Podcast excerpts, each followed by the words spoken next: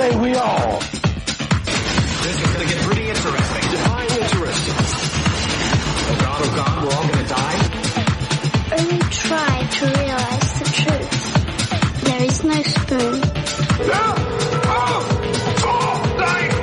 Delicious strawberry flavored. You are listening to the Sci-Fi Diner podcast.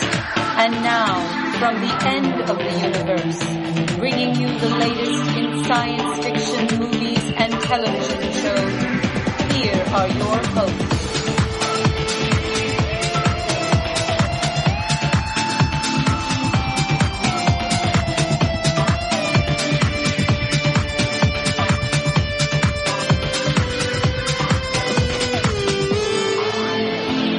Welcome to the Sci-Fi Diner Podcast. This is episode 102. I'm one of your hosts, Scott Herzog, And hello, I am Miles P. McLaughlin. and we have an awesome show in store for you and I and everyone tonight. Found some good stuff talking. Oh, some great stuff to talk about and it's rock and rolling. Summer is moving along. We have some sci-fi that's going to be premiering soon. We have some sci-fi that's just premiered. Mm-hmm. We're not going to talk a lot, a lot about that tonight, but we do have some news, late breaking news that just came out today that we're going to be sharing with you. This episode will probably air middle next week. Um, we're going to take a week break. There might be a dessert menu coming out, uh, just because of my schedule more than anything. I don't, I think your schedule will probably be open, Miles, but mine's a little bit hectic over the next couple of weeks. But shore leave's coming up again. If you are going to shore leave, make sure you let us know. Yeah, pl- please do. Um, th- th- th- surely it's going to be really good this year. It's going to be rocking. A lot of good guests, and we hope to bring you some interviews from those guests. Uh, well, Miles, how you doing? I'm doing fine, thanks. Yeah, but this is this is a, a great time to be a sci-fi fan, as we've often said, and there's some good, interesting news about it. Let's talk about what's in the show tonight. Let's run down through the menu that we, you know, what we have in tap tonight. First off, we have a new trivia question that we're going to be sharing with you for a nice prize associated with Walking Dead. That's all I'm going to say. Um, we also are bringing you the interview with Mike Schilling. Now we were supposed to bring you this interview last week, but Saturn Awards commandeered it and voila. Mike Schilling got pushed back a week. That's all right. There's plenty of time before shore leave, and he's going to give you an inside look of what goes into the con, especially with his roles in the con and what it entails to actually run a con, uh, convention, and it's going to be good. Uh, also on news this week, we're gonna we have some premiere dates. We have the premiere date for Fringe and Terra Nova. Cool. Miles, you don't even know this. I just added this note two seconds ago. Okay. The Green Lantern TV show that's going to be coming out, and uh, we're going to talk a little bit about Fringe. We won't talk about Fringe. We talked about this in the sci-fi listener show, so we're going to bypass that article. Um, Eliza's uh, Dushku's uh, Torchwood spinoff now includes interactive gameplay. We're going to talk about that. That should be fun, especially if you enjoy online games. Transformers: Dark Side of the Moon is opening early in IMAX. Miles is kind of excited about this. I think. I gotta confess, yeah. Yeah, a little bit. And um, also, Shia LaBeouf is claiming that Transformers 3D, uh, Transformers 3 is going to be the greatest 3D film ever. Take that, Hearn. Um, but uh, That's um, that's a very bold claim. that is a very bold claim, and So, uh, uh, especially when we get uh, listener feedback saying, "Oh, we saw Green Lantern in 2D, 2D, 2D."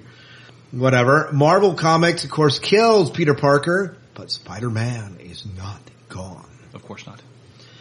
Interesting. Harlan Ellison is being inducted into the Hall of Fame. If you don't know who that is, we're going to share a little bit about him. That's a pretty big accomplishment for him. DVD news. There's no DVD news, but we are going to bring you this week in Star Trek with some news about Walter Koenig. That's the way you say his last name? Koenig, yeah. Yeah, good. I thought I had it right.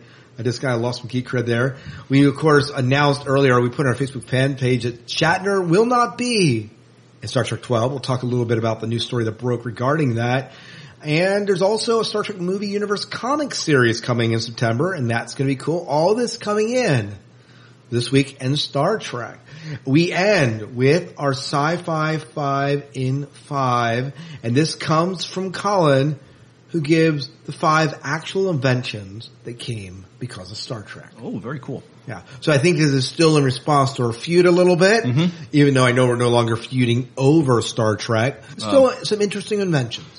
Um, yes, our, our, our friends from the sci-fi uh, Christian have had to, um, you know, acknowledge the, the contributions Star Trek has, has made to sci-fi and to Right, right. And you know, and, and they kind of said, you know what, we really can't feud about this. Mm-hmm. So even though we might have made the bold claim that Star Trek sucks, that we really can't substantiate this in all good faith. Sure. So, and that is an opinion and we really can't debate this. Yeah.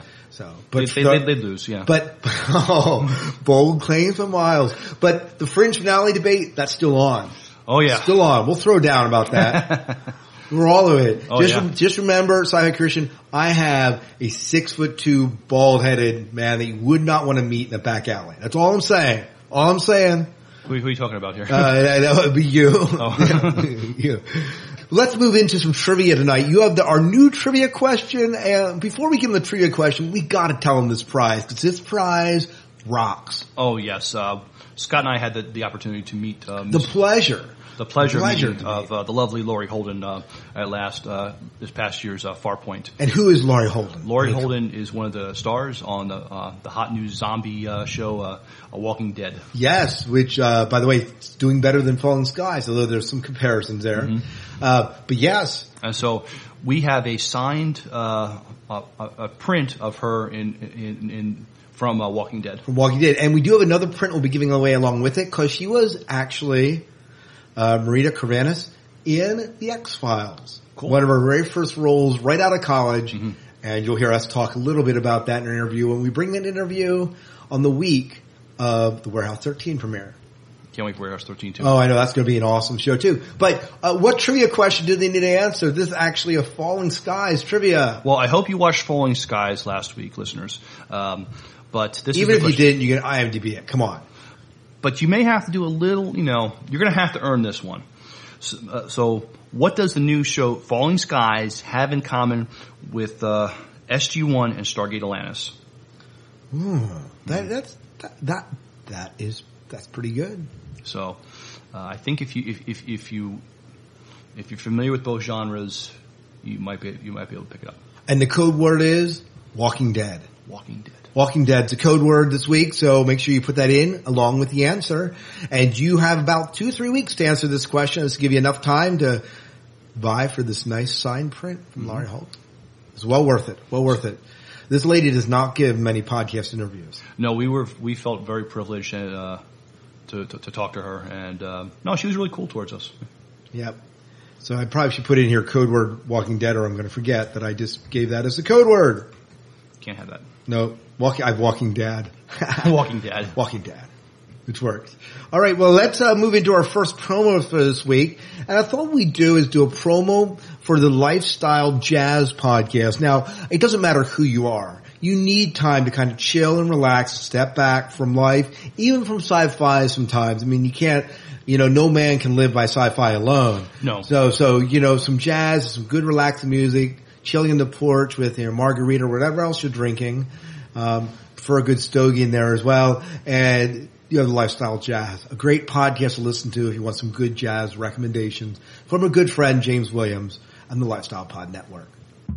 Hi there, I'm James Williams, inviting you to listen to Lifestyle Jazz. Lifestyle Jazz is a new contemporary, modern and smooth jazz show on the Lifestyle Pod Network. It's hosted by me, James Williams, and each show you can enjoy a half hour of some of the best jazz around. So let me invite you now to visit us on our website where you can subscribe to the podcast, look at who we're playing and listen to a few shows. I look forward to seeing you soon at lifestylejazz.com.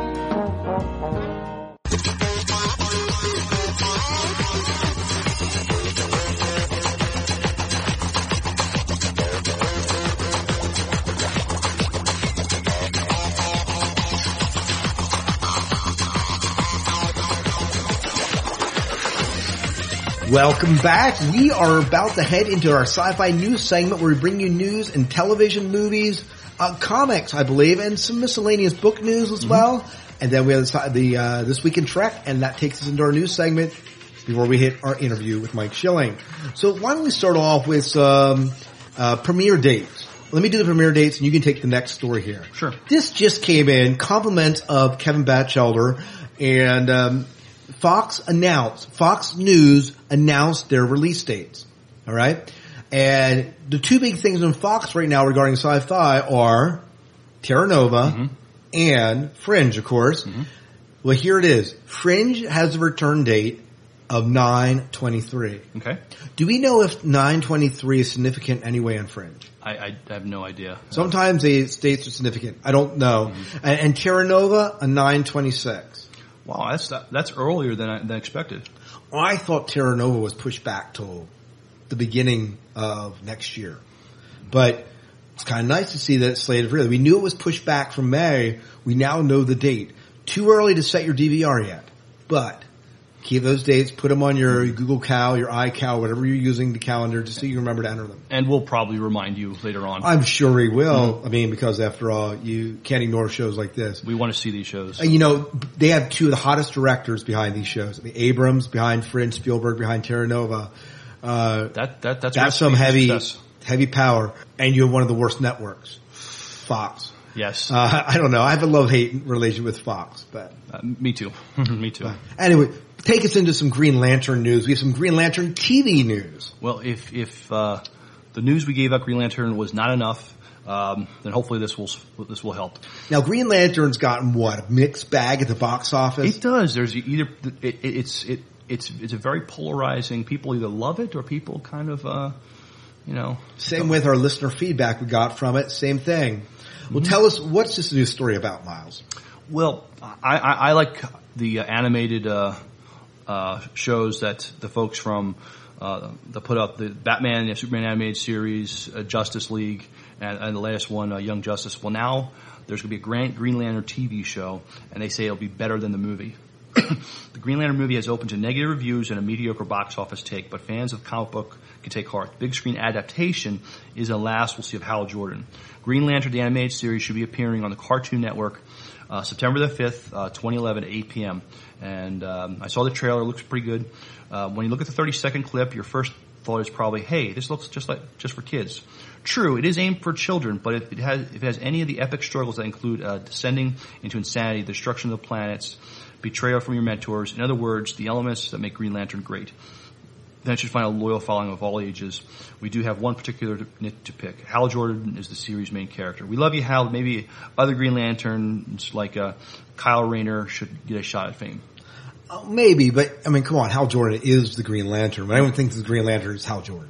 Right, and, and I I guess in, in last 10, 15 years they've had other uh, other other uh, Green Lanterns that they they focused on, but um, no, I'm fine with them using Hal Jordan as their. Uh, And I'm fine with it being geared toward that. I mean, I'm, I've been watching the Iron Man series. I guess it was in the mid '90s or Mm-hmm. 2000s. They had that, and my, they're good, even though they're Yeah. geared toward kids. And they're geared toward kids, but they're. I don't. I, I don't. I think they're still intelligent enough for adults to enjoy. when, when do you fall in love with superhero genre? You do it when you're a kid. Right, and and and, and it's this nostalgia that kind of keeps us going. It keeps us going back to these adult movies now that are out in theaters. Um, I had an interesting story about that. My son, of course, has been watching the animated Iron Man. He hasn't watched any of the newest movies because of his age. He's what four. Right. Um, but we got this fly mask for our horse. yeah. Uh, that fits over the eyes to protect the eyes from flies. He goes, "Hey, look, it's Iron Man because it's a mask. The mask kind of looks like Iron Oh, yeah? Man's mask. That's cool. So it's kind of that nice association. Anyways, anything more to say about the Green Lantern TV series? Uh, no, I, I'm pretty sure it's done by the same folks that put on the uh, animated the, the the DC shows that I've talked about in the past. So I, I anticipate it. Uh, It should be good. From Bruce Timm's uh, people, it should be good. Yeah. Very good. Eliza Dushku's Torchwood spinoff now includes interactive gameplay. We liked it because we, of course, want to uh, play Eliza's character. Or it's interactive. Mhm, so we want to interact with Eliza's character. We've known for a while that Torchwood. I'll stop before I get myself in trouble there. We've known for a while that Torchwood Miracle Day would be supplemented with an animated motion comic series for the web, featuring the voices of Eliza Dushku, John Barrowman, and and Eve Miles or Evie Miles. It turns out that Torchwood Web of Lies is more than that. It's also a game available on iTunes. MTV writes the game will consist of 10 three-minute chapters in bundles of three for 99 cents. Players can also purchase the whole series for $2.99. The press release from MTV reads, Torchwood Web of Lies is an episodic interactive experience for the iOS that fuses together motion comic and gameplay elements to tell an original and digitally exclusive Torchwood story. The players will participate in parallel storylines to Torchwood Miracle Day that include lead characters Captain Jack Harkness and Gwen Cooper, voiced by John Barrowman and Evie Miles. Torchwood Alive runs alongside the weekly premieres of Torchwood Miracle Day, providing fans with a way to engage the world of Torchwood between episodes. It reveals the past day in the lives of Captain Jack Harkness and Gwen Cooper, the day they both forgotten. The events of that day fuel the modern day conspiracy-laced treasure hunt as Holly Moriki, voiced by Eliza Dushku, Dollhouse, True Calling, Buffy the Vampire Slayer, labors to uncover the secrets of Miracle Day. Each week, a new episode unlocks the allowing players to access another piece of the original motion comic narr- narrative and a game which ties into the extended plot developments of the show as well as providing new twists on its own narrative. Do you understand it? Because we're not sure we do. We have so many questions and not enough answers. Question like, how will the app relate to the web series? What kind of gameplay does this involve? How do you win? Web Lies also become available for the Android OS? And isn't it just an excuse to call three bucks off of each viewer? Is it? But then there's another question that may be most important of all. Do we get to play Eliza Dushku? Hmm. I forgot to tell you this. Um, last Saturday, uh, Eliza was doing a live chat, and I got on. Unfortunately, there was hundreds of other people on there, and I did not get a chance to interact with her. I was really trying. But you were trying to interact with her. I was trying to interact. Well, with her, maybe yeah. again you can now interact with her via this on your iTouch. I was trying to get see if she would do an interview with us sometime. That would be great to get her on, wouldn't Yeah, it? yeah. I don't know if we can get it in once the uh, Web of Lies premieres or not. I want to know when this is coming out because there's no date in that. Well, it's supposed to come along uh, along the when Miracle Day comes out. I forget when Miracle Day is coming out. Hmm. I probably should know this at my fingertips, and I don't. But interested in it, and certainly it might. Would I pay three bucks for it?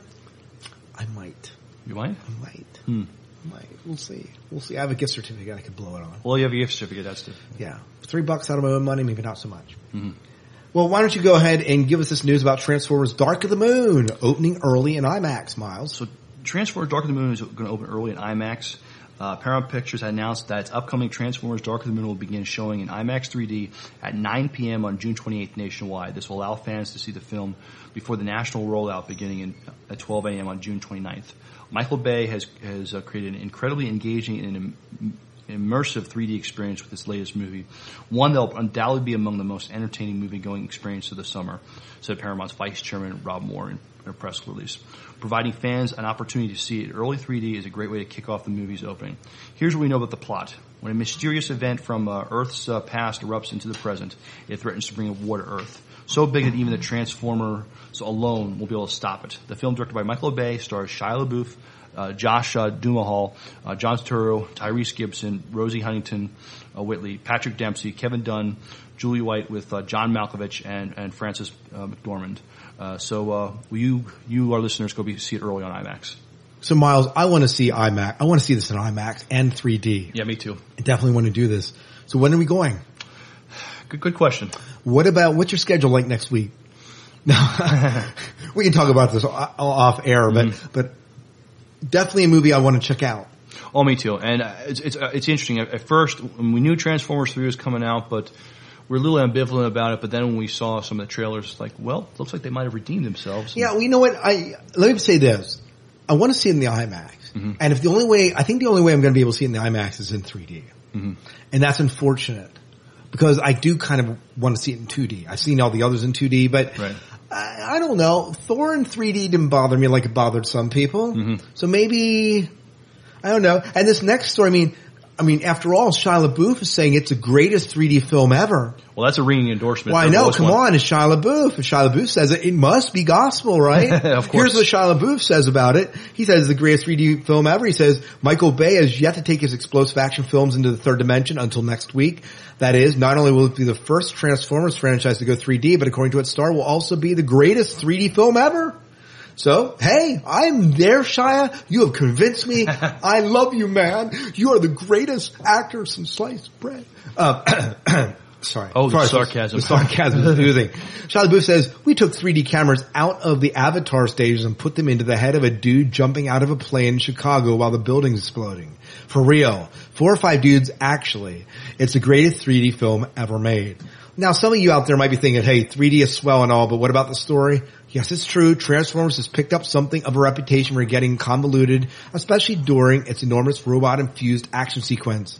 In Dark of the Moon, the fights will be bigger than ever, but according to LaBeouf, we don't get confused.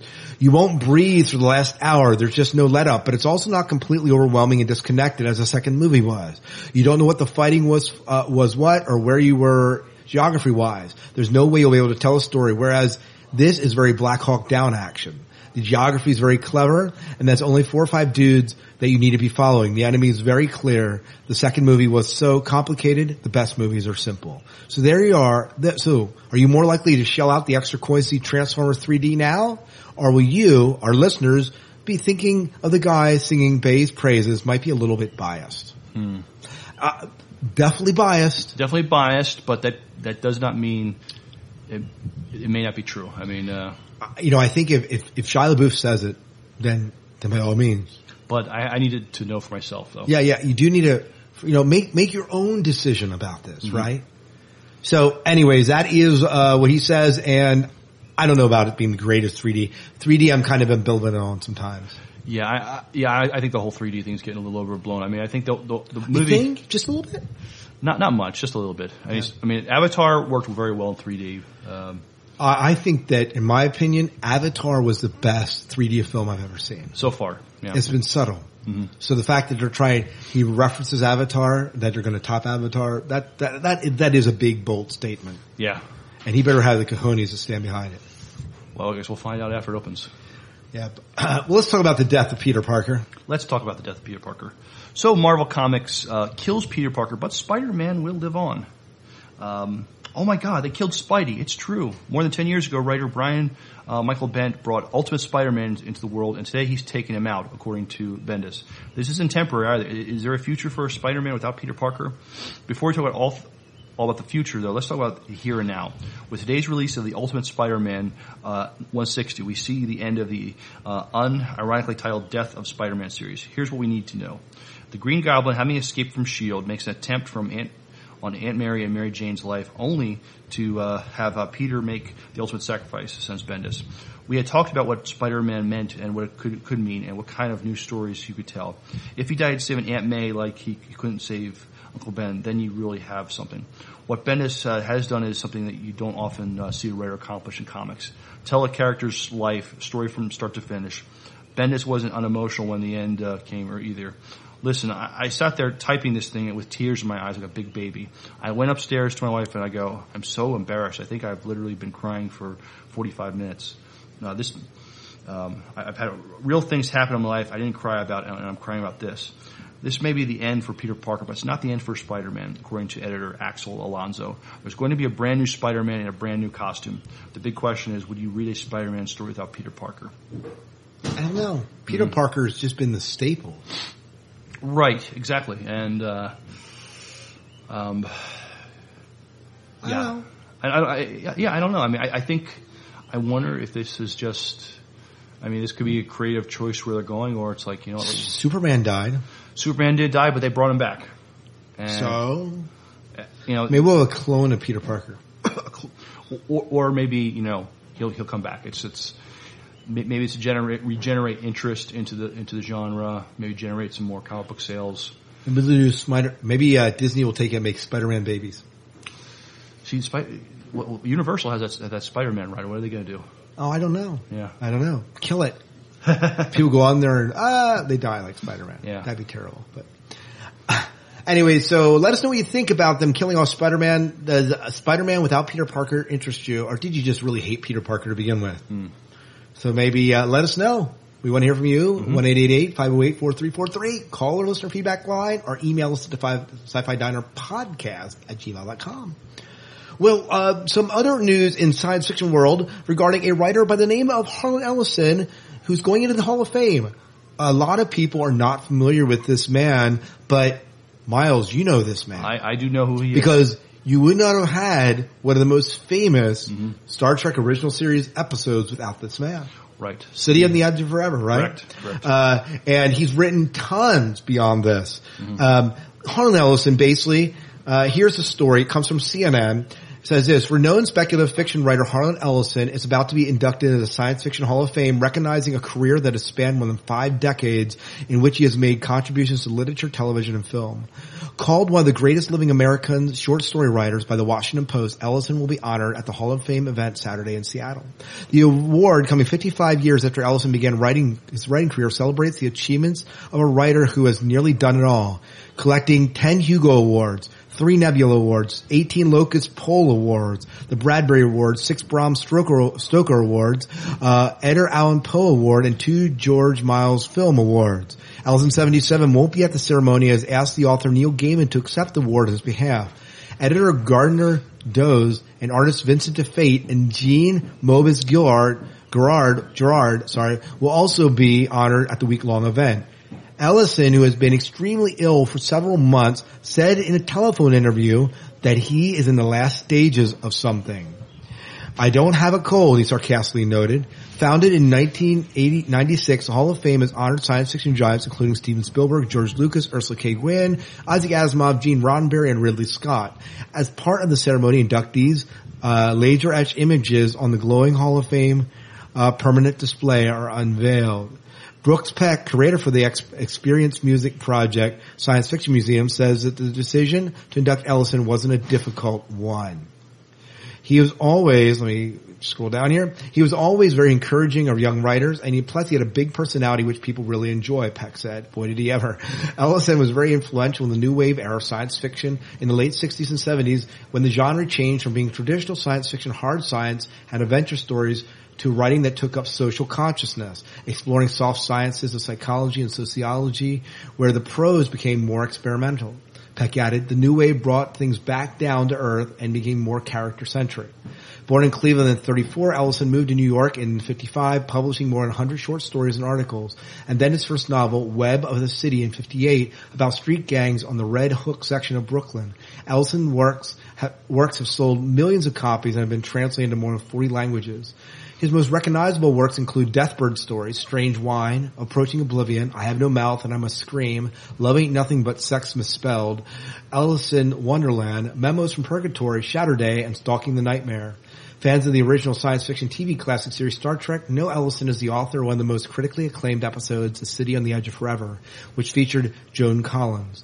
Ellison, who still uses several Olympia tip- typewriters to do his work, says he despises the internet because it's killing books, has several projects ready for release. He wouldn't pick any favorites from his own work. I love them all, even the lame ones. I'm proud of them, he said.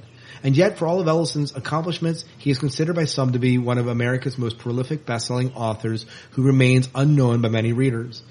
Gordon Van Gelder, editor and publisher of Fantasy and Science Fiction magazine, the second oldest continually running science fiction magazine in the U.S., says Ellison was always uh, far from a mainstream writer. Ellison made his first sale to that magazine in 61 and was a major contributor to the late 60s before writing uh, a film column for years. At his core, I call him a fabulous. Is that the way fabulous, I guess? Van Gelder said he wasn't one to write science fiction in the traditional vein. Van Gelder likes El- likens Ellison's early work to that of the English science fiction writer Michael Moorcock, who in the 60s, as the editor of science fiction magazine New Worlds, helped usher in a new wave of writing in that genre. What differentiated Harlan, Harlan's work was the intensity, Van Gelder said, the vividness of his imagination. Uh, let me tell you, Ellison by far is one of the best science fiction writers I've ever read. It's, his stories compel, they're provocative, uh, sometimes obscene, but always to get a point across. And um, you don't want to upset Harlan Ellison. He might sue you. Uh, yeah, absolutely. And you know, he is actually came up with the original. He was one of the original concept creators for Terminator. Interesting. Yeah. So I know that he sued the Cameron or whoever was in charge of that story over over that, right? But the story came from an idea that he had kind of birthed. Mm-hmm. So very influential into some of our big sci-fi classics, but well worthy of being inducted into the Hall of Fame for science fiction writers. If you ever get a chance, I have them on audio, audio CD. Would you be interested in listening to them? Yeah, I probably would. I'd Yeah, on my there's some good. I, I, I'll have to get them to you. They're at school, so it might be next year. That's fine. Yeah, that's what I look forward to. Yeah. All right. Uh, well, let's get into this week in Star Trek.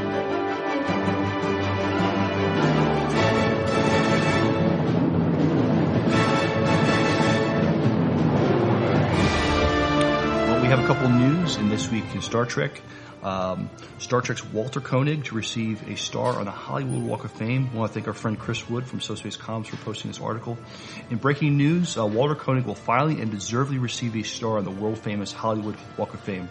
Walter is the last of the, of the original series cast to receive a star on the walk, for which he has been previously passed over despite a widespread fan-run internet campaign.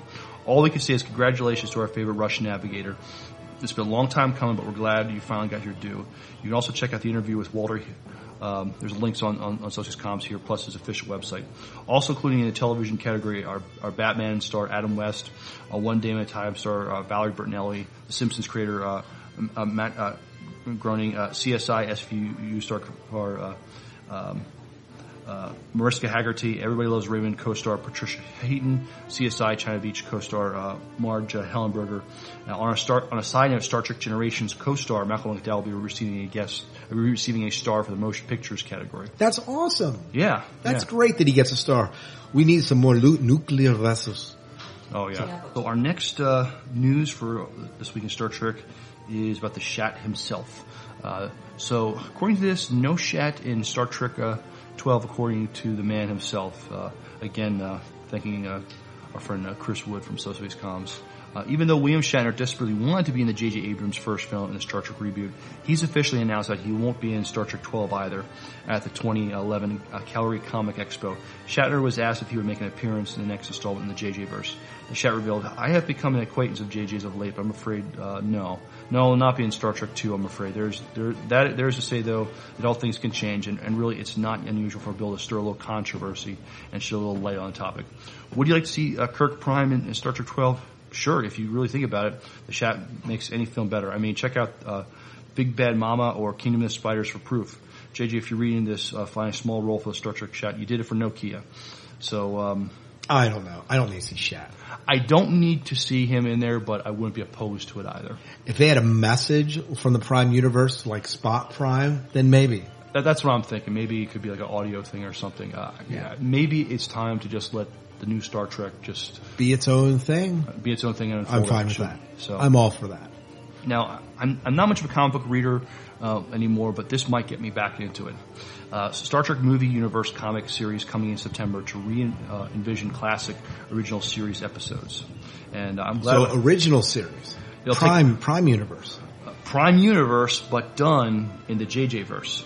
Um, today brings exciting wait, wait, news- wait. So JJ verse, not Prime. Well, let me let me read the article and ho- hopefully that'll uh, Clarify everything. Hopefully it will. Today brings exciting news for Trek comic fans and fans of the 2009 Star Trek movie. Uh, IDW has announced their first ongoing monthly Trek series, and it'll take place in a new movie universe with new twists on stories from the original uh, Trek series. Details below. New Star Trek movie comic series kicks off in September.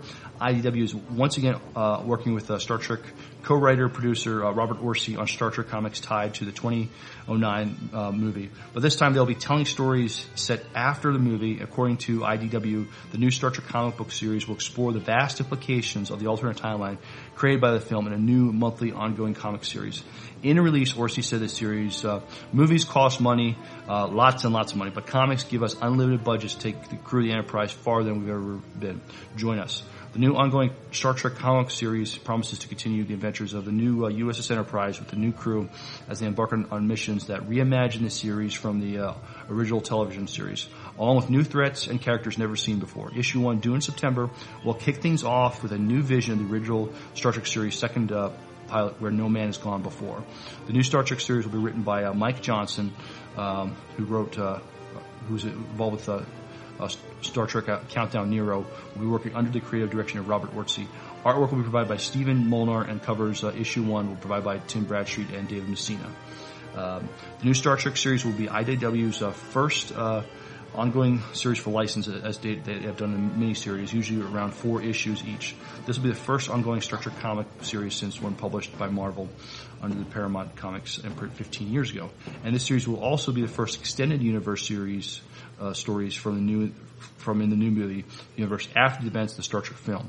While there have been comic and novel adaptations and a number of comic books and young adult novels tied to a new movie, that those will set during or, or before the film. Uh, as, as noted, IDW editor uh, Scott uh, uh, D- Dunbier filing new Star Trek comics that showcase the new Enterprise crew. The only the only thing uh, more fun than reading them is, is editing them. The debut is- issue will feature a golden ticket promotion, which more details to come shortly from IDW. In addition, the two covers from Tim Bradstreet and Dave Messina, Star Trek number one, will feature uh, four uh, rare uh, photo covers and a super rare cover signed by Orci and Johnson. IDW notes uh, readers should talk to their local retailer about the photo and signed covers. Uh, Star Trek uh, number one will sell for $3.99, 32 pages, full color. Will be available stores in September. So, are you excited about the new comic book series? Um, Dark asks. I, yeah, and that's, uh, are you, our listeners, excited about this? And let me ask you, Miles, are you excited about this? I am because th- there's been no, no, no there's there's young young adult um, um, novel series with them with with with, with uh, original with with the characters in the uh, in, in Starfleet Academy, but this is going to take place after the movie. And I, I really wanted to see the more to explore more this this new universe uh, that the Star Trek is in.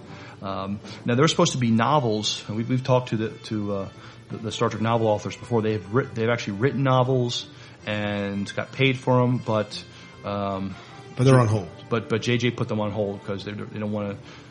In case go in a different direction that the new movie's going, so I'm almost surprised that they're doing this in a way because I wonder, will this at risk go in, in, in direction the movie's not going to go? But they may just say, well, these comic books are not canon, and uh, maybe just go leave it at that. Yeah. But but yes, I um, I, I probably going to be you know you know I'll probably fork out the four dollars for the uh, comic books. Let's check out the first one, right? Oh, the first yeah, yeah. the first issue. That's good. Well, thank you so much for sharing this week in Star Trek. My pleasure.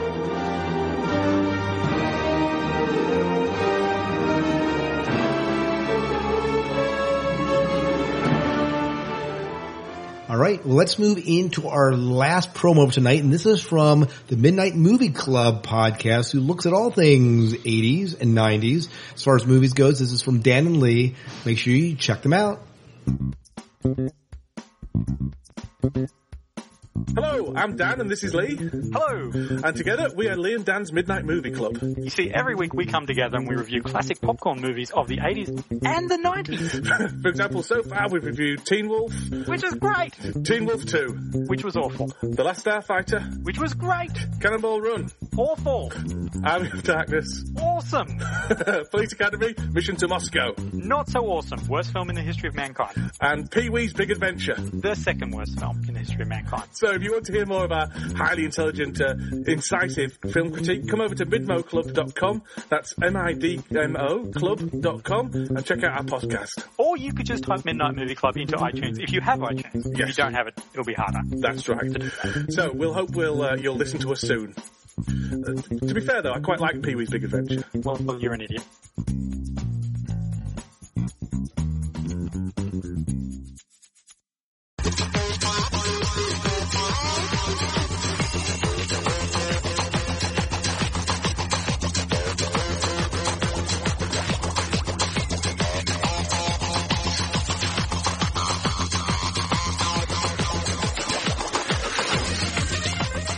Welcome back to the Sci-Fi Diner podcast. With me is a returning guest, someone that's been on the podcast over the past couple years every so often, especially as we near this con that we call Shore Leave. We are, we're rapidly encroaching on Shore Leave 33. And with me to speak about it is Mike Schilling, Public Relations Director, Chief Cook and Bottle Washer of everything Shore Leave. Welcome to the show, Mike. Hello, so wonderful to be here once again with our great friends at the Sci-Fi Diner podcast. Yes, and it continues to be a growing community, and we're very glad to have you on. And uh, I imagine there's people that'll be listening today that have not heard you before. So we announced that you're kind of public relations um, director, guru, whatever you want to call it, at Shore Leave. Can you give us a little bit, a brief background of your history with Shore Leave? Well, actually, my, my specific title when it comes to the convention itself, if you read the program book, I believe it'll say something along the lines of publicity and media relations. And my job basically is to get word out in any any way possible, any way I can think of, to tell all the folks, you know, um, in the wonderful sci-fi universe that we have, um, all the fans out there about what Shore Leave has to offer, uh, to tell regular, you know, attendees from over the years about you know who we're going to have this year, and with any luck, try to reach some folks who perhaps have not heard about Shore Leave, which is even better because since Shore Leave prides itself so much on the tradition that it follows and having so many people come year to year to year, some since the very beginning of the convention, um, that it's always very exciting to us to to reach new people who may not have heard about us before. So uh, I'm responsible for uh, reaching as many folks as possible, and also to uh, try to maintain. Um, you know relations with uh, local media, um, traditional media, newspaper, radio, magazines, and the more uh, new age media. Um, such as this podcast. Uh, things that have only been coming around in the last handful of years that many of us older folks are just now learning about. The wonderful world of Facebook and MySpace and Twitter and what have you. You know, the, the new way of getting word out about the show. These are all things that we are just starting to learn actually, this wonderful new wor- world of ours. So that's a rather roundabout way of putting it. I hope it was helpful. No, you know, definitely. Well, you know, that brings up a good question. What challenges does this whole idea of new media present to a con like Shore Leave? Hmm. What a wonderful question that is. I, I wish we had a lot more time. I could go on about this all day because I've actually been discussing that with members of my fellow members of the Shore Leave Committee. Uh, this is such a new world we have here. There's so much, so many new products, so much, so many new exciting things that, that we can use today, new tools, new toys, so to speak, to, to bind the world together, to get information and news and entertainment out there.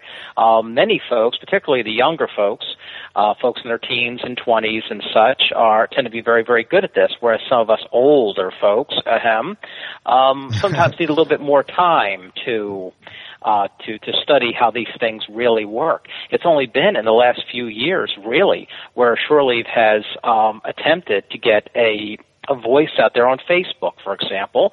Um, a couple of our members are adept, not me particularly, but some of our other members are quite adept at Twitter, and they Twitter on on Shore Leave as well. And I'm sure there are those out there who are on MySpace, for example. Um, that's an interesting point because a few years ago we did a little survey uh, at Shore Leave. It might have been the year before last, I think perhaps it was.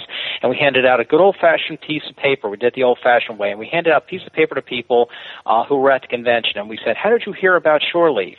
And at the end of the convention, I got this giant box of handwritten responses back. And I was the one who went through it one by one. And what really surprised me was very, very few people mentioned that they heard about us in traditional media, radio, newspaper, magazine, perhaps a few, but very, very few, really, when you consider the amount of investment in such things. Most people reported they heard about us through two fashions. One, word of mouth from a friend or a colleague, and two, doing an internet search. That's how they found out about us. For example, they would put uh, Star Trek or science fiction or genre convention into a search engine, what have you. You know, the type doesn't matter.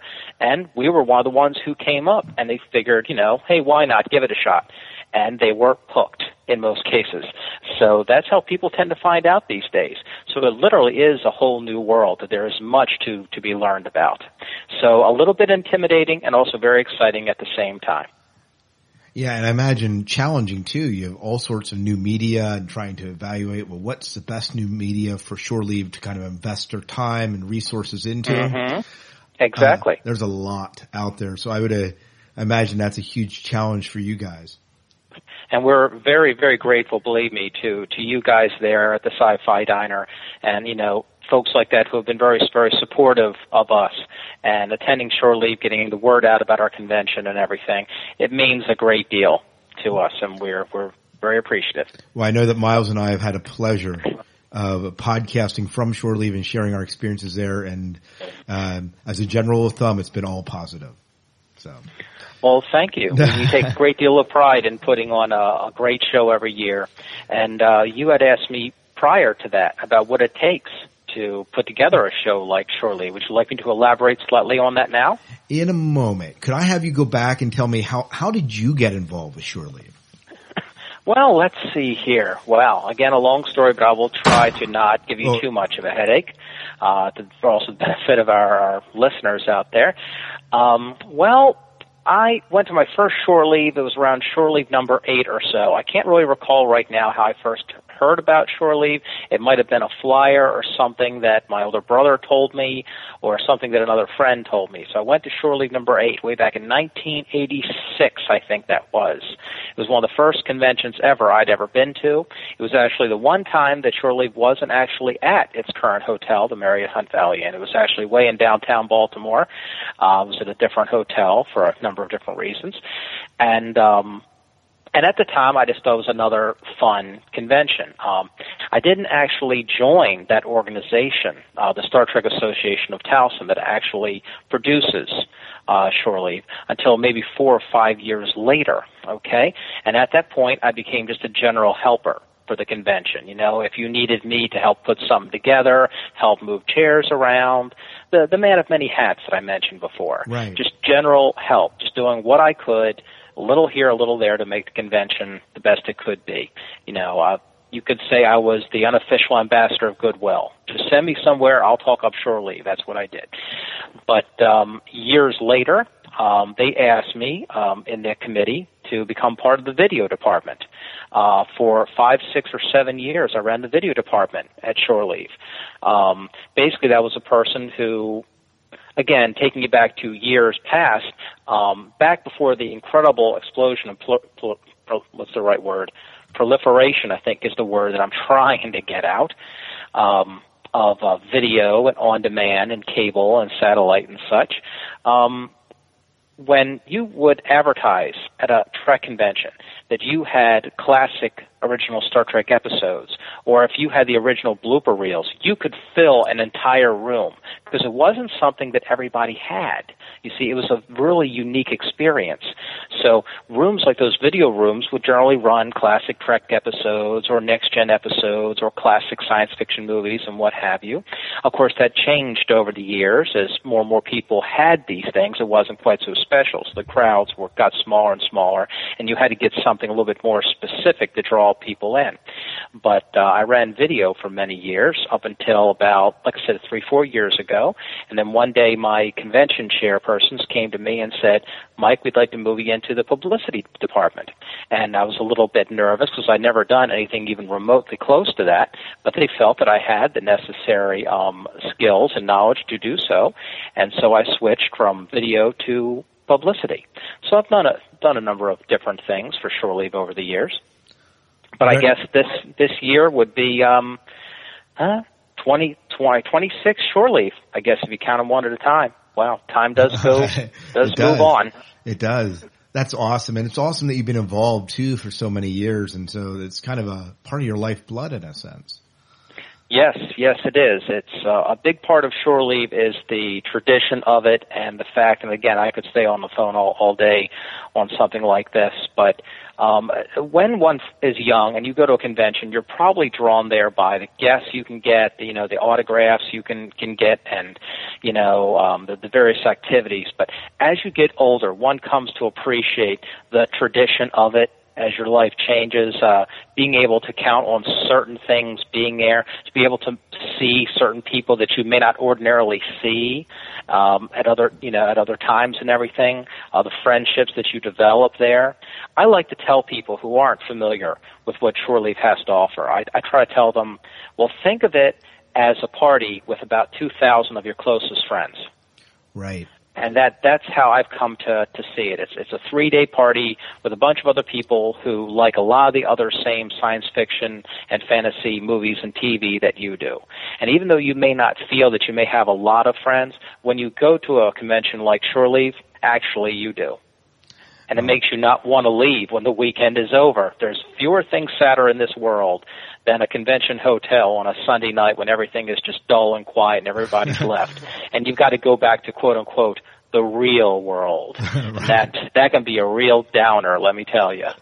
Oh, no doubt. I know it's one of the things that Miles and I really appreciated. Uh, last year was our second shore leave and bounce between that and also the Farpoint Con.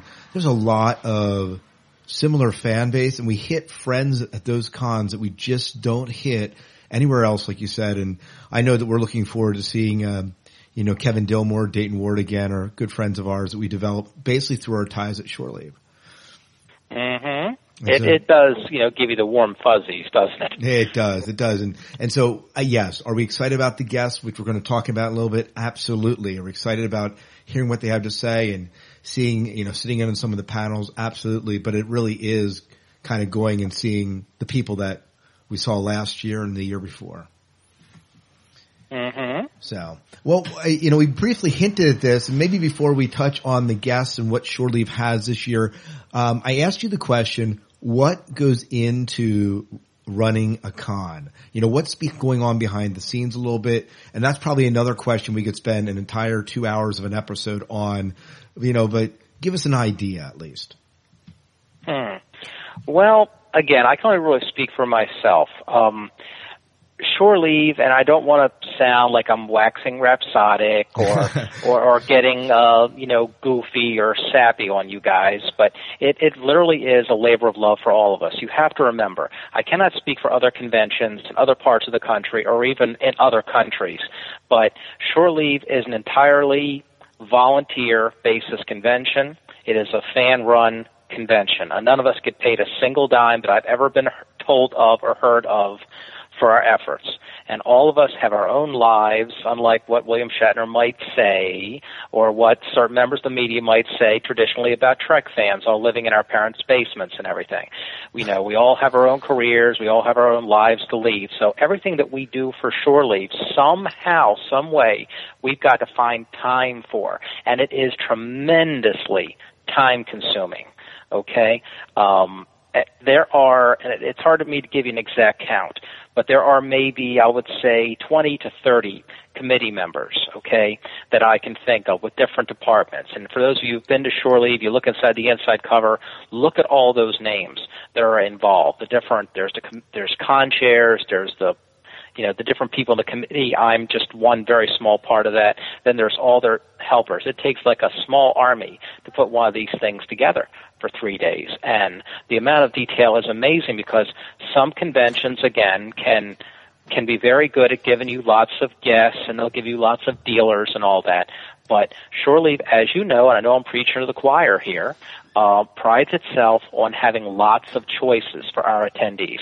If folks who are listening come on a Saturday, for example, you might see 10, 11, or more what we call tracks going on at the same time. One of the smartest things you can possibly do is come to the convention, open up this, the pocket schedule, and plan out your weekend, and find yourself wishing that you were two or more people so you can be in two places at once. Because there are so many choices. But somebody has to organize each, every one of those choices, you see? So it is um, it is exhausting. It is time consuming. But you know, like I say, we don't get paid for it. All of us must um, do this for simply the love of it, uh, the love of Star Trek and what is meant to us over the years, other science fiction shows, um, and probably most of all, especially like I say, the older members who've had some perspective over the years going to these things, the, the people that we've met the friendships that we've made because of what Star Trek and what Shore Leave has meant to us over the years, and maintaining that and seeing that it's furthered into the future. You know, that's why we we do this and everything. And it's it's there have been questions over the years, should we continue? You know, the economy is so bad and you know, it's so expensive to do this now, you know, people ask for so much more money to get guests in and the hotel costs so much. But somehow you know, whereas some other conventions, even very popular ones, have fallen by the wayside. We must be doing something right because, you know, not only have we been able to hold on, but we're actually, you know, keeping on with no end in, in sight. So uh, it's something that we take a great deal of, of pride in. Hmm. Now, when the convention ends at an, you know, let's say, you know, Shore Leave 32 last year ended. When does the planning for Shore Leave 33 pick up? Um, the discussion begins at the Shore Leave wrap up meeting, which is approximately two to three weeks after the present convention. Um, now, of course, at that point, except for the very top people like the con chairs and everything, the people who deal with directly with the hotel arrangements and everything, much of that starts very, very slowly, including what I do. um, things don't really pick up from my division until after the holidays. Because Right. it's after the holidays when we start getting our guest stars signed. And I want to start getting word out there, hey, guess who's coming to Shorely this year? Start emailing people. Start emailing various publicity contacts and you guys and everything. Hey, are you coming again this year? You know? So you start getting word out. You stir the pot and everything. You know? So things really start for me in earnest you know, uh, after the holidays and especially as spring comes. So when you get to like the last three months, like we're in now, uh, the last three months or so before the convention, it pretty much goes into a breakneck pace and it doesn't stop until that convention is over. But it takes literally, you know, for those at the very top of the convention uh, chain, it takes roughly, you know, just about the full year to prepare. But other divisions, you know, can really start picking up, I would say, maybe in the five to six months beforehand. Uh, very good. Uh, and I, you know, I always wondered, you know, how that happened. And I know that I hear from you about February saying, Hey, are you interested in coming? And about that time, we begin to talk about it, you know, briefly on the podcast. Imagine, Hey, we're thinking of going to shore leave. Uh, any listeners out there coming as well? And you begin to kind of whet the appetite and talk. And obviously then this podcast, when we run this is another incentive to kind of talk and to kind of, you know, what's going on at shore leave, what's behind the scenes at shore leave, you know, and I think that this is very cool. So thank you for sharing that. Oh, you're welcome. Now, what are uh, so this year's Shore Leave? Let's begin to talk a little bit about what's going on at Shore Leave 33. Um, we have a incredible guest lineup this year. Do you want to talk about some of the guests that are coming? Yes, yes, I'm only too happy to. well, um, what is really special, I think, about this year? Perhaps we don't have the one really blow you away name like Edward James Olmos was last year. When I Right. saw that last year, I said, "Whoa! Now that's a name for you." All right, that's I didn't think an actor that big would deign to do conventions, but turns out he was one of the kindest, wisest guests we've ever had. Absolutely. So what a tremendous success he was. Um, but we might not have a name that big, but let me tell you, we've got a great cross section this year that I'm extremely proud of. Because unlike years and years ago where if you had just a couple of names from from classic and some of our regular writers folks were happy. But now with the advent of you know the popularity of Dragon Con and other such conventions where there are so many guests you know you need to have a variety to draw people in. Um, so among the guests this year, uh, representing the um, Stargate universe, Christopher Judge, who came to Shore Leave a few years ago and was extremely popular, and another actor by the name of Cliff Simon, uh, representing the Stargate universe. Uh, representing Battlestar Galactica, the lovely and talented Tricia Helfer, and I know she'll be extremely popular. Okay, I will not go into obvious reasons why, but I think she'll do quite lady. well for herself. Indeed, she is. So I know she'll represent Galactica very well.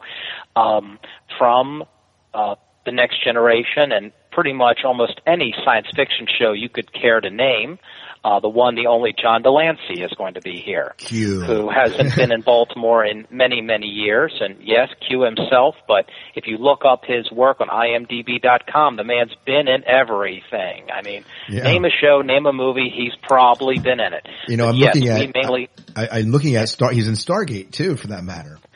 Yep, that's right. Name a show, he has been a part of it, and uh, a very brilliant man, a brilliant actor, and he hasn't been in Baltimore for quite a few years, and we're absolutely thrilled to have him. Uh, let's see here, uh, Eddie McClintock from uh, the recent shows Warehouse 13 and the uh, short live series Moon. Um, it was called Moonlight. Okay, he's going to be popular. He's here. Uh, let's see, representing uh, original Star Trek. We always like to have representation from classic Trek days. Uh, Miss Sally Kellerman, who uh, was in the uh, second pilot, where no man has gone before, and was also extremely well known as the original Hot Lips Houlihan from the MASH movie.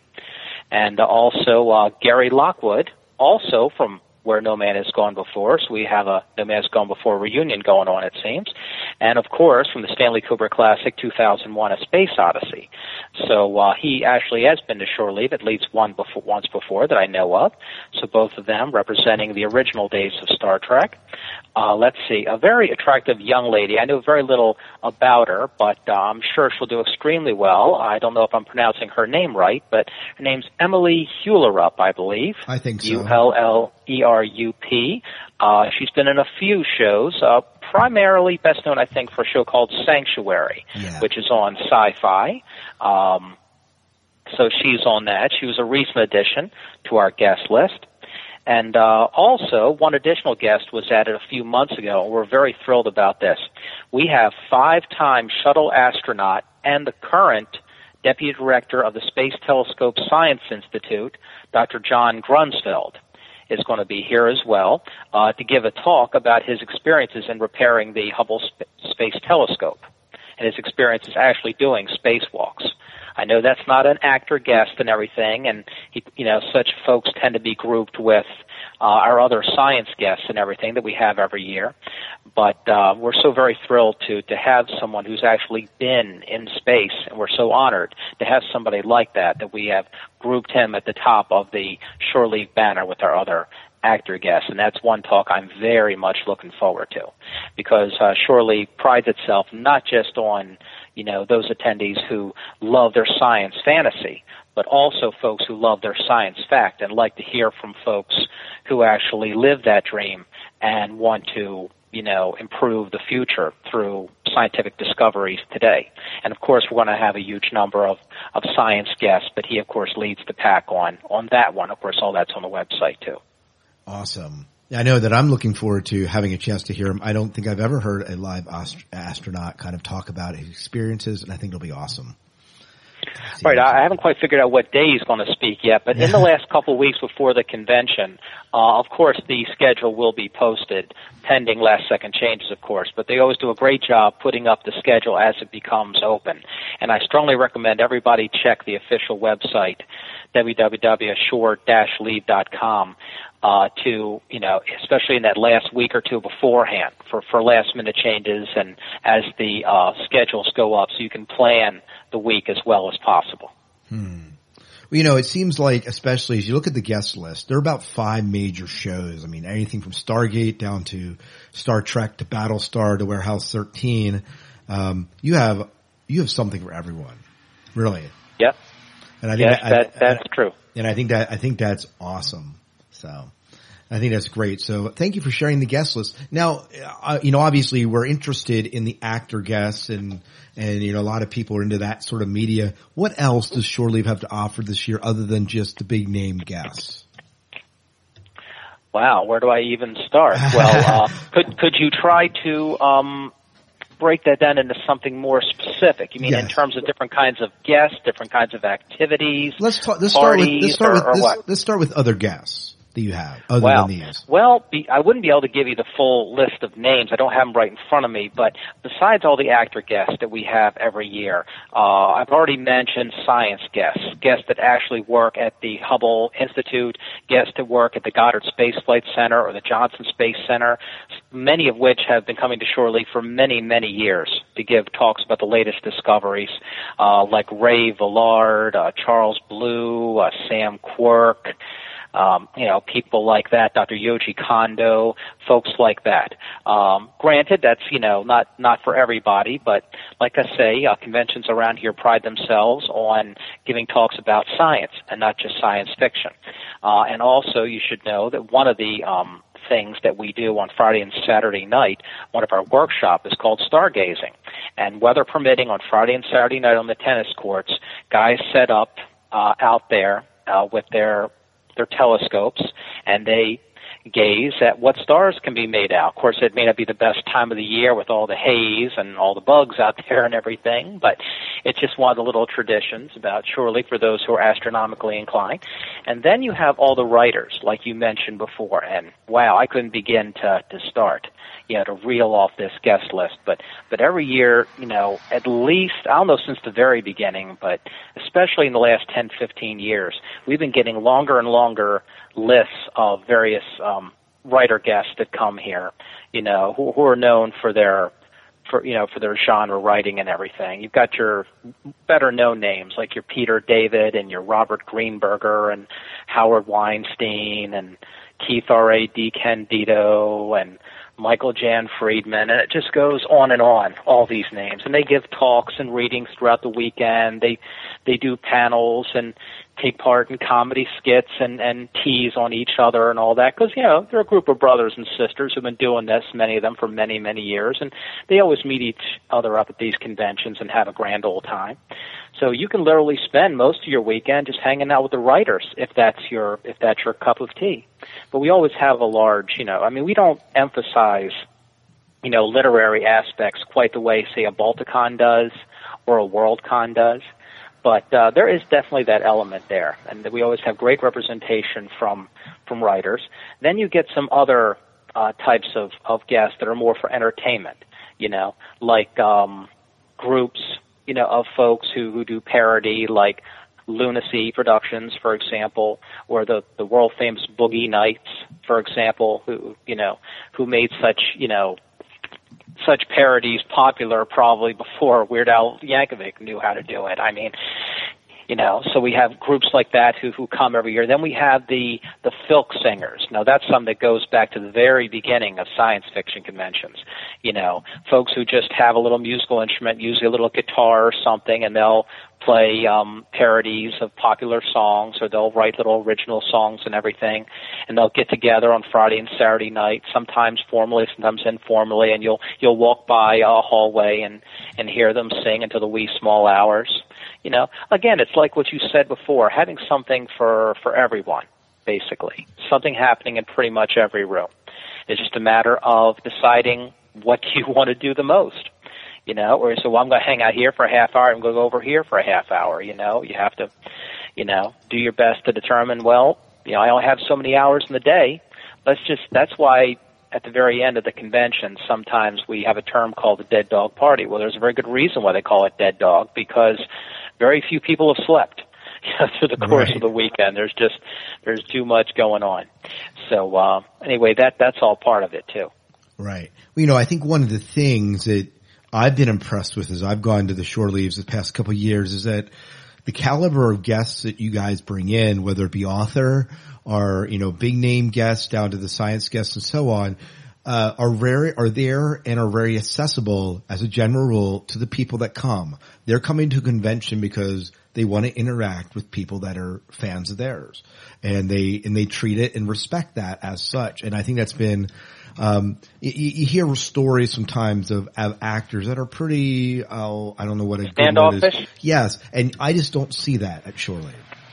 Well, I want to thank you for, for saying that because that's an excellent point you just made right there. Now, I can't take credit for that. Right. I have to give full credit to our guest relations department for finding guests who aren't just guests that people are going to like, but people who are not afraid of getting out there and, and meeting with the fans. Um, you know, there and again, this is a totally separate issue, but there are there have been times where we could have perhaps had bigger names. I will not mention their names in the past, but perhaps they didn't have a very good reputation. Perhaps they were a little bit cold or standoffish. There are those who did not want to sign autographs, or those who flat out refused to help do something little like judging the costume contest on Saturday night, masquerade as we call it. And that is just something that we're we're not interested in. You know, uh, folks that we tend to sign to agreements to appear at shore leave are folks that generally other members of our committee have seen at, at other shows in other cities and come very highly regarded for such things. So we may not always get the biggest names, I grant you, but we always try to get the nicest names. And to us, that that's extremely important. I I've, would- I've seen people in the past, literally, this is not always the case, because some have entourages, some have security, some do not. We had a guest maybe three, four years ago, and I I hope I don't mispronounce the man's name. Manu Intiraymi, I think his name was. All right, and uh, does that name ring a bell to you? It does not, but Okay. Well, I believe he played a uh, a character on uh, Voyager a couple of times, and and well, basically he came to convention and he had no staff at all. He would just walk around and and just shake hands and meet people walking throughout the hotel. He wasn't scared in the least. You know, and that that's a very refreshing thing. Um, three four years ago, uh, there was this uh, young actor from um, who was in uh, Star Trek Insurrection. The name escapes me right now, but anyway, he was there um, with his uh, parents. because he was a young man at the time, just hitting. You know, it was in his mid-teens and all. His parents were there, and uh, my wife and I uh, actually met his parents sitting off on on the side having a bite to eat and everything and we just walked up and said hey you know your son's really got a great head on his shoulders and and all that and he's very well spoken and he thanked us very warmly so um again i can't speak for what may or may not happen at other conventions but for example we have a like in any other convention hotel, there's a nice restaurant, right? Right. And you go in there, and you might go in there at any point throughout the weekend, and you might see couple of the guest stars just simply sitting down at a table having a meal. You I, know, I know. I was thinking. and of, it's I was thinking last year. You know, World Cup was going on. Just happened to be the same weekend as shore leave, and you could walk in. Oh, you talk about Mr. Olmos, how he wanted to go to the bar and Yeah. see the uh, finale, right? Right, right. Well, with him and Katee Sackhoff were sitting there cheering him on. You know. Mhm. Hey, I so- heard about that. He he wanted to leave his table because he would not miss the finale of that. you know, and that Uh. was a, was a very very big deal. I remember seeing um you know a couple of guest stars from a, a couple of uh years ago and everything. There was a you know, a father and son basically, and they were just sitting literally at a table right next to me, having their meal, and they said hello and everything. And it's again, it's a sociological thing, and you can go on and on as to the whys and wherefores, but it is very, very comforting when you you see people that you have admired on TV or in movies and everything. And then in a situation like that, they get to drop their defenses a little bit and you get to see them as just regular folks. You know, trying to earn a living and they're, you know, they're just being themselves. I'm not saying this happens all the time, but it is very, very reassuring that these are just regular folks just like us. They might make a lot more money than we do and their lifestyle is somewhat different, but uh, that is uh, very reassuring and it gives you a, a good feeling. So when you get home with that autograph, it isn't just something that you have, oh, added to the pile. It's something I've collected. I'll sell it later. You can say, that's why I've never really sold any of my own personal autographs you know, because I can almost recall in almost every case where I was when I got that. I met that person. I shook that person's hand. I asked him a question. I might have said something silly like, welcome to Baltimore, or how was your trip, or have you done any sightseeing, you know? But you remember, hey, I met that person and I felt pretty good about it. He was an okay guy. Right, right. Absolutely. I know I remember uh, my very first shore leave there what impressed me is Christopher Heyerdahl you had there that year and, and he would leave his table and go sit in on the fan discussion panels on Sanctuary. Uh, and so it was just, it was just kind of interesting, you know, I know not all guests do that, but you see guests that are comfortable around, you know, the other guests, um, in certain ways. And I think, you know, he, he came to Shore Leave because Amanda Tapping, I guess, who was there a few years prior to that, had recommended he come to Shore Leave. Hmm I've heard stories about this where certain actors on a certain series will say to the other ones, "Hey, I just got this invitation. What do you think?" And they said, "Yeah, you need to go. You need to go." And that's how a lot of these other folks come in. You know, we had tried to get Amanda Tapping for a good number of years. You know, and it was a great pleasure to us to finally get her that one year. Um, so, uh, and like I say, um, am I coming through okay? I'm getting a little static. Is No, everything you're- all right on that end? You're sounding great in this end. Okay. Um, so that is, you know, again, I hope it doesn't appear like I'm just, you know, patting us our, ourselves on the back too much. but these are all things that I, I take a great deal of, of pride in. We know And- whether whether they, whether they happen at any other convention or not, it is something that happens at Shore Leave, and and and so it's it is it is something that makes uh, has made Shore Leave a bit unique in my experience. Now I haven't traveled the world and have seen every con in the world. In fact, my con experience is very limited, but I it's one thing that it's it's, it's one of the things. Sorry that- interrupt, but Go that, ahead. that's an excellent point that you just made there because I, I'm not trying to disparage any other convention or anything. There are many wonderful conventions out there. Our- Absolutely. Our, sister convention, Farpoint, which is in February every year, it's not quite the same people. It's a different organization, but there, that's a wonderful convention too. A little smaller than us in size, in a smaller hotel and everything, but they're fine. I can only speak really to my own experiences at Shore Leave and what what I'm so proud of. But as a point before I, I lose the idea, before we, you know, Okay. Start getting to the next thing, is that for those of you out there listening to this interview, uh, for those who perhaps had never really thought about going to a convention before, okay, uh, the, a big point I try to make to folks who always say to themselves, "Oh, that's just for geeks." That's just for nutcases. You know, you see the things on TV and they're all giving each other the live long and prosper sign. I mean, yes, there's always going to be that element there. There's always going to be a small handful who go a little over the top. But, you know, what I like to tell folks who maybe haven't gone before and were maybe a little bit put off by it is just try it once. You might really be surprised how much you actually like it and how many people there have a lot in common with you. Okay, it's yes. There's always going to be that that small element of the ones who go a little too far over the top with their their fandom and all, and you're never going to get rid of that because that's all part and parcel of the experience. Absolutely. But but but give it give it a try. You know, you might actually like it a lot more than you might realize. You know, so that's why I try to tell people because a lot of people say, "Oh, convention, oh, gee, convention," you know, bunch of nuts, and I say, "No, not really. Just you know, just give it a try. You might actually like it for Pete's sake, and you're going to find a lot of people there who like a lot of the same things that that you do." You know, and what's really interesting about conventions today is it's such a mishmash of different people from different backgrounds, different age groups, different walks of life, different experiences, different kinds of careers and everything. You know, I mean, it's not just all, you know, teens and 20 somethings anymore.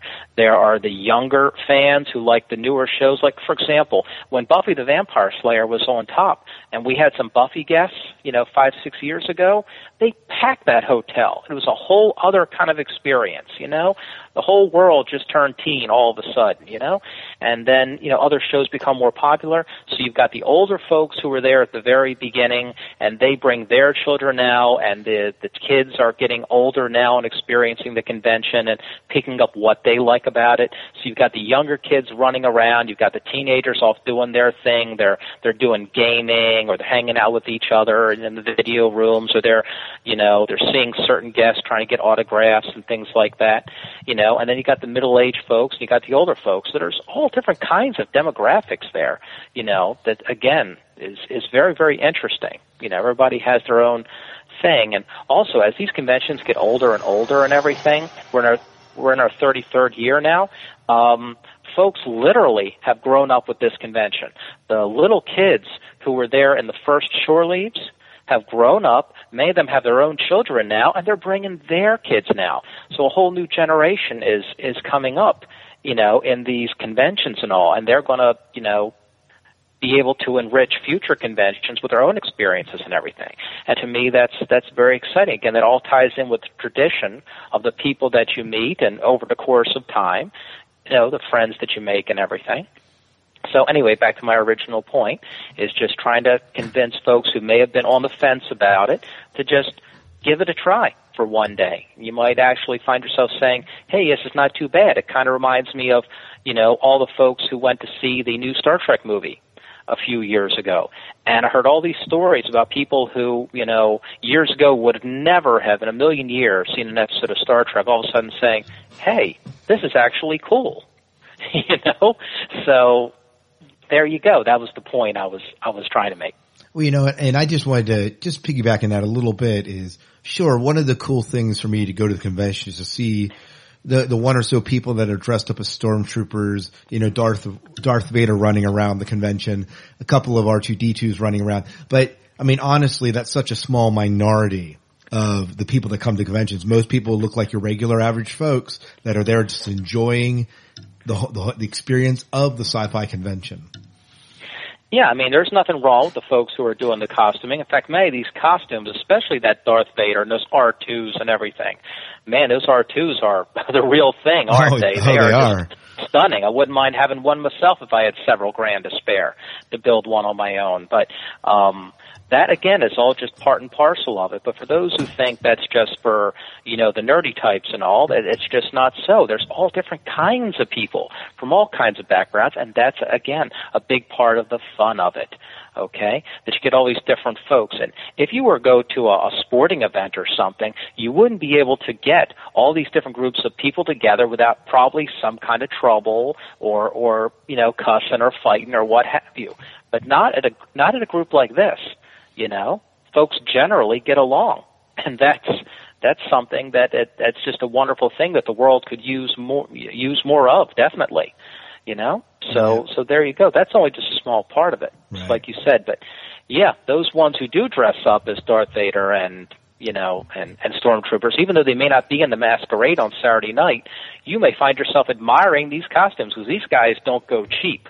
I mean, Oh, these no, they things cost Right. you know, and you go, wow, can I take you, you know, you might find yourself saying, can I have my picture taken with you? Oh, yeah, They go, absolutely. yeah, sure, because they love the attention. Oh yeah. Oh yeah. I know one of the, uh, just to highlight one of those, we've interviewed Ed and his droid, um, who has been at the past two Shore Leaves convention with his R2. And I, you got to see it the first time it was there. It was, it was kind of halfway done and it was a bit more done and you get to see it kind of build and develop, you know, his R2 unit. Um, but a lot of work that goes into not any of those outfits or any of the devices that they make and create. And so it's a real cool experience for that.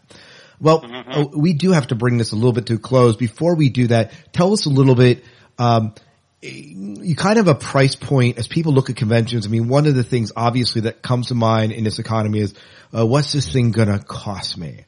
Um, and you know, I realize that by the time that this airs, we're probably going to be just past the pre-registration, uh, deadline. What will it cost for someone to come to Shore Leave?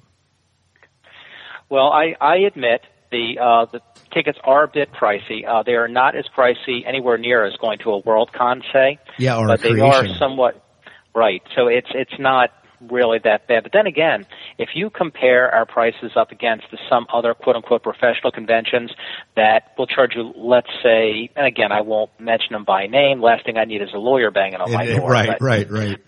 But there are, are some conventions who will charge you a certain t- uh, price to get in, and then you got to pay extra to have a seat in a certain area or a certain extra price for this and that. But anyway, so I'm not going to you know pretend that we are the least expensive, but a lot of that also has to do with the cost of everything else these days. You know, the cost of of using the hotel space, the cost of of bringing the guests in, and you know their demands per day and and what have you. Uh, that is usually the biggest part of any kind of convention budget. But um, and I do not have the listing of precise prices in, in front of me. Now, the uh, pre-registration deadline actually is June 15th. Right. So as we record this, that's pretty much um, past. Right. But uh, for for the weekend, I believe for the weekend at the door is like 85. Yep, that's correct. Um, uh, Friday only, I think, is somewhere around. I don't know if you have a listing in front I of you. I do. Is it about 50? Yeah. Uh, I actually Friday, if they just want to go Friday, is thirty bucks. Oh, okay. It's actually less than I thought. I think it's what 60 on Saturday. That's correct, and then forty on Sunday. 40 on on Sunday. Um, now it's an individual. It's different price point uh, for teenagers. Um, teenagers are somewhat less, and children, I believe, five to twelve are a certain price. I think it's what, like maybe thirty. Yeah, actually, it's less. Um, it's twenty. 20, okay, better than I thought actually. Yeah, hey. And, uh, and under five, I think, is free is with correct. a paying adult. Uh, and I don't know if they have this this year, but in the past, it used to be if you just came after 6 p.m. on Saturday for the Masquerade and 10 Forward party, it was a separate price. But I don't know if it's on the actual sheet this year. It is. I'm not it sure says, if they've done away says- with that or not. It says fifteen dollars. Oh, okay. That's just coming like from after 6 p.m. on Saturday, just for the masquerade Right. 10 4. Because there are some folks who literally will just come for that part of the convention. They'll just come for the Saturday night parties. The masquerade and the, the dance party, what we call 10 forward, right after that. They just come out for that and you never see them the rest of the weekend. The party folks come out at night. Um, so that's a whole other thing. So yeah, 85 for the weekend at the door and individual prices, um, you know, on on separate days and everything, and different lower prices for the young ones and everything. You know, Um, just let me comment. Just let me comment a little bit on the pricing of that. That may seem like a lot, but if you want to just taste the con, you know, even coming on Friday is going to run you thirty bucks. And hey, if you like it, then you can come back Saturday, or if you want to come next year for a weekend because you enjoyed it so much, you can easily do that. The other thing about it that we didn't mention is that these are these might seem like uh, costly prices, but one of the things that Shore Leave has always done is they've kept the price of their autographs and photographs down from the guests. well, we do have those uh, photo ops and everything, and that's something we've only really had in the last five years or so. And those are, I believe, 35 apiece for individuals, and for like combinations, like 50 or 55, something like that. And again, it may seem like a lot, but one, you're getting that picture that very day. It's going to be done within a couple hours. You can get it autographed that very day. Also, other conventions who have that tend to charge more than that. Absolutely. Okay?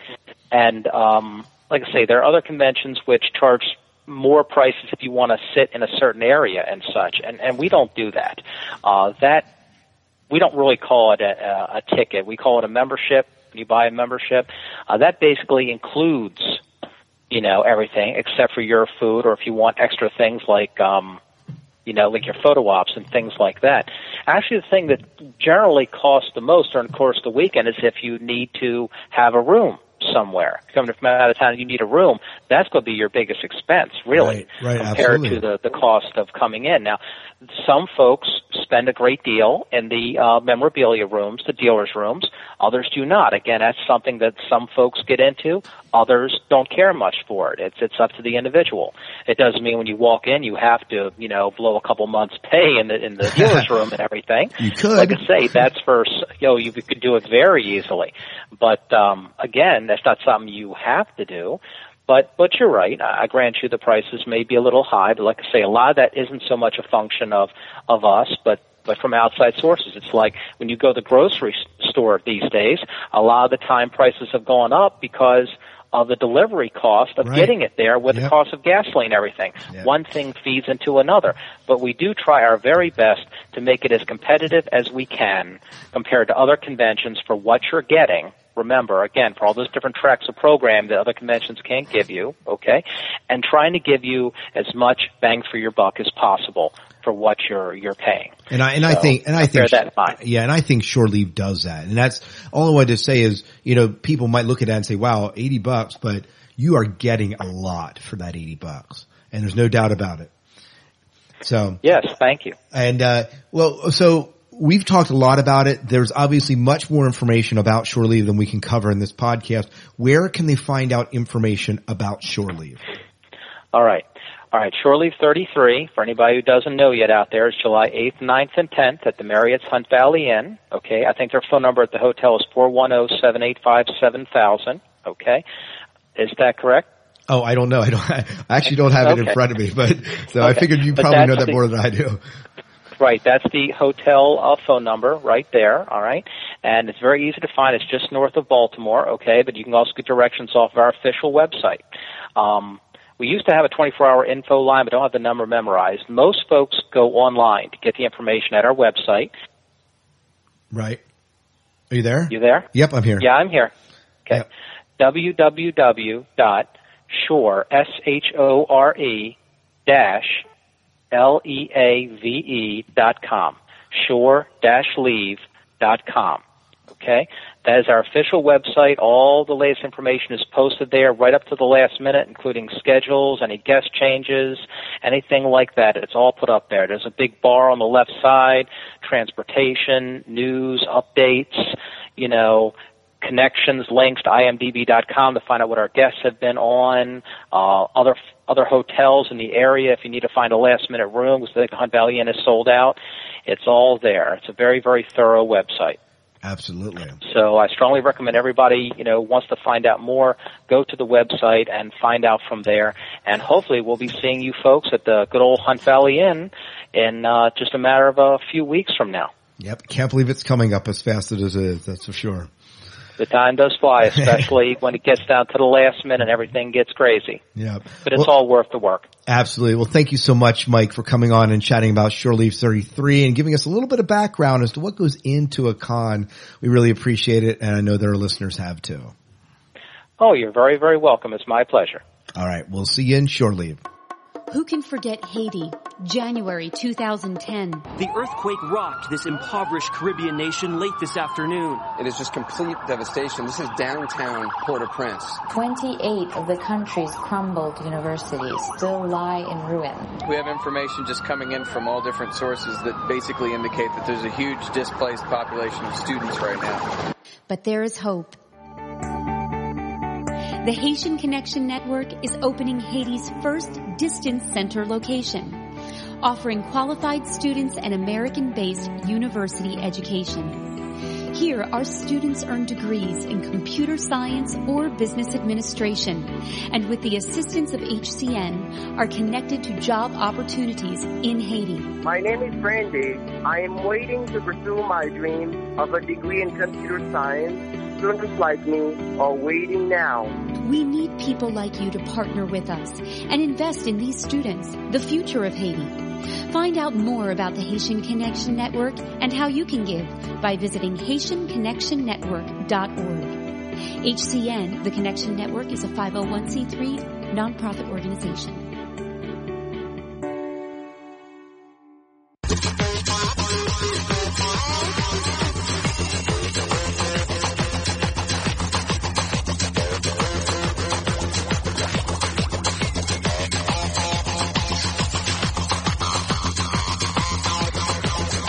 All right, Miles. Well, we just heard from our good friend Mike Schilling at the Shore Leave. Remember, if you are going to Shore Leave, let us know. But before we go here, we have a Sci-Fi 5 and 5, a listener submitted Sci-Fi 5 and 5. It's from Colin, and it's a continual look at the impact that Star Trek has had. You know, this of course being inspired by our Sci-Fi feud. Mm-hmm. So thank you Sci-Fi Christian in part for helping sponsor this segment from Colin. It, it has created some good podcasting. Yeah, some great podcasting. So this is what Colin writes. So would, he said, I thought I'd do a sci-fi five and five for you. These are the five actual inventions became became a reality because of Star Trek. You got that? So let's take every other one. Miles, why don't you start?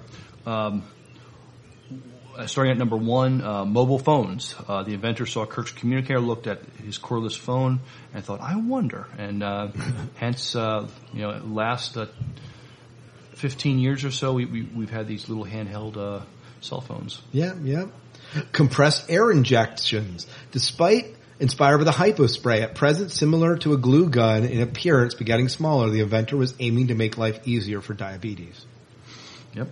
Uh, teleporter Australian scientists have so far teleported a, a, photon using a laser across their lab. Now understand, a photon is quite a big difference from a human being, but it's the start. It's a start, yes. Yep. Uh, tablet computers.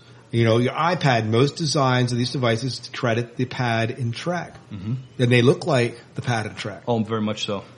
Uh, warp research. A team of scientists have now proved warp is theoretically possible. Also, we cannot generate enough power at our present level, but not that long ago, we could not break the sound barrier. Uh, this also does not cover the plethora of people who are now scientists or involved in space industry because of, of Trek. Who knows what they will come up with in the future? Long podcast from our friend Colin. Yep, yep. So thank you, Colin, for sending in that sci-fi five and five. And if you have a sci-fi five and five that you want to share, doesn't have to be Trek related, can be anything. We haven't talked about Star Wars in a while. We should talk about that again We should, sometime. yeah. Um, so maybe next podcast we'll do a sci-fi five and five for that. Mm-hmm. Um, I believe that's it, Miles. All right. Well, till next next time. Good night and good luck. We'll see you.